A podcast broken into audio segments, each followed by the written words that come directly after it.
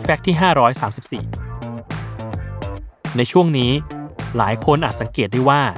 ชื่อเพลงรวมถึงชื่ออัลบั้มของศิลปินดังฝั่งตะวันตก อย่าง Ariana Grande, Billie Eilish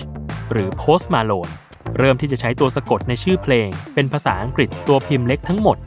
แทนที่จะใช้ตัวอักษรแรกเป็นตัวพิมพ์ใหญ่ตามไวยากรณ์อังกฤษที่เคยเป็นมา จากการสำรวจชื่อเพลงที่ติดอันดับ 200 เพลงแรกในแอปพลิเคชัน Spotify พบว่า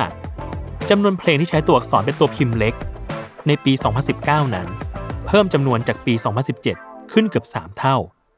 คำถามคือ เกิดอะไรขึ้นกับแฟชั่นด้านการสะกดคำของคนสมัยนี้กันแน่คำตอบที่ดูเป็นไปได้มากที่สุดก็คือ ศิลปินนักร้องในช่วง 2-3 ปีหลังมานี้ล้วนเป็นบุคคลที่เติบโตมากับการใช้โซเชียลมีเดียและการพิมพ์สื่อสารผ่านสมาร์ทโฟน ดังนั้น การเลือกใช้ตัวอักษรพิมพ์เล็กที่พิมพ์ได้ง่ายกว่า จึงเหมือนการลดทอนความเป็นทางการออกจากภาษาเขียน ดังที่ศาสตราจารย์ลอเรนฟอนเทนนักภาษาศาสตร์จากมหาวิทยาลัยไลเดนประเทศเนเธอร์แลนด์ได้ให้สัมภาษณ์กับสำนักข่าวคอสไว้ว่า ในยุคนี้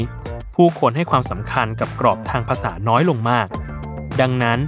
การเลือกใช้ตัวอักษรพิมพ์เล็กและพิมพ์ใหญ่ตามความต้องการของตนเอง จึงเป็นการฉีกขนบทางไวยากรณ์ของคนรุ่นใหม่ เพื่อสร้างความลื่นไหลให้กับภาษา สร้างความหลากหลายให้งานดีไซน์ รวมถึงใช้ในการแสดงอารมณ์ที่เป็นกันเองมากขึ้น ระหว่างศิลปินกับผู้ฟัง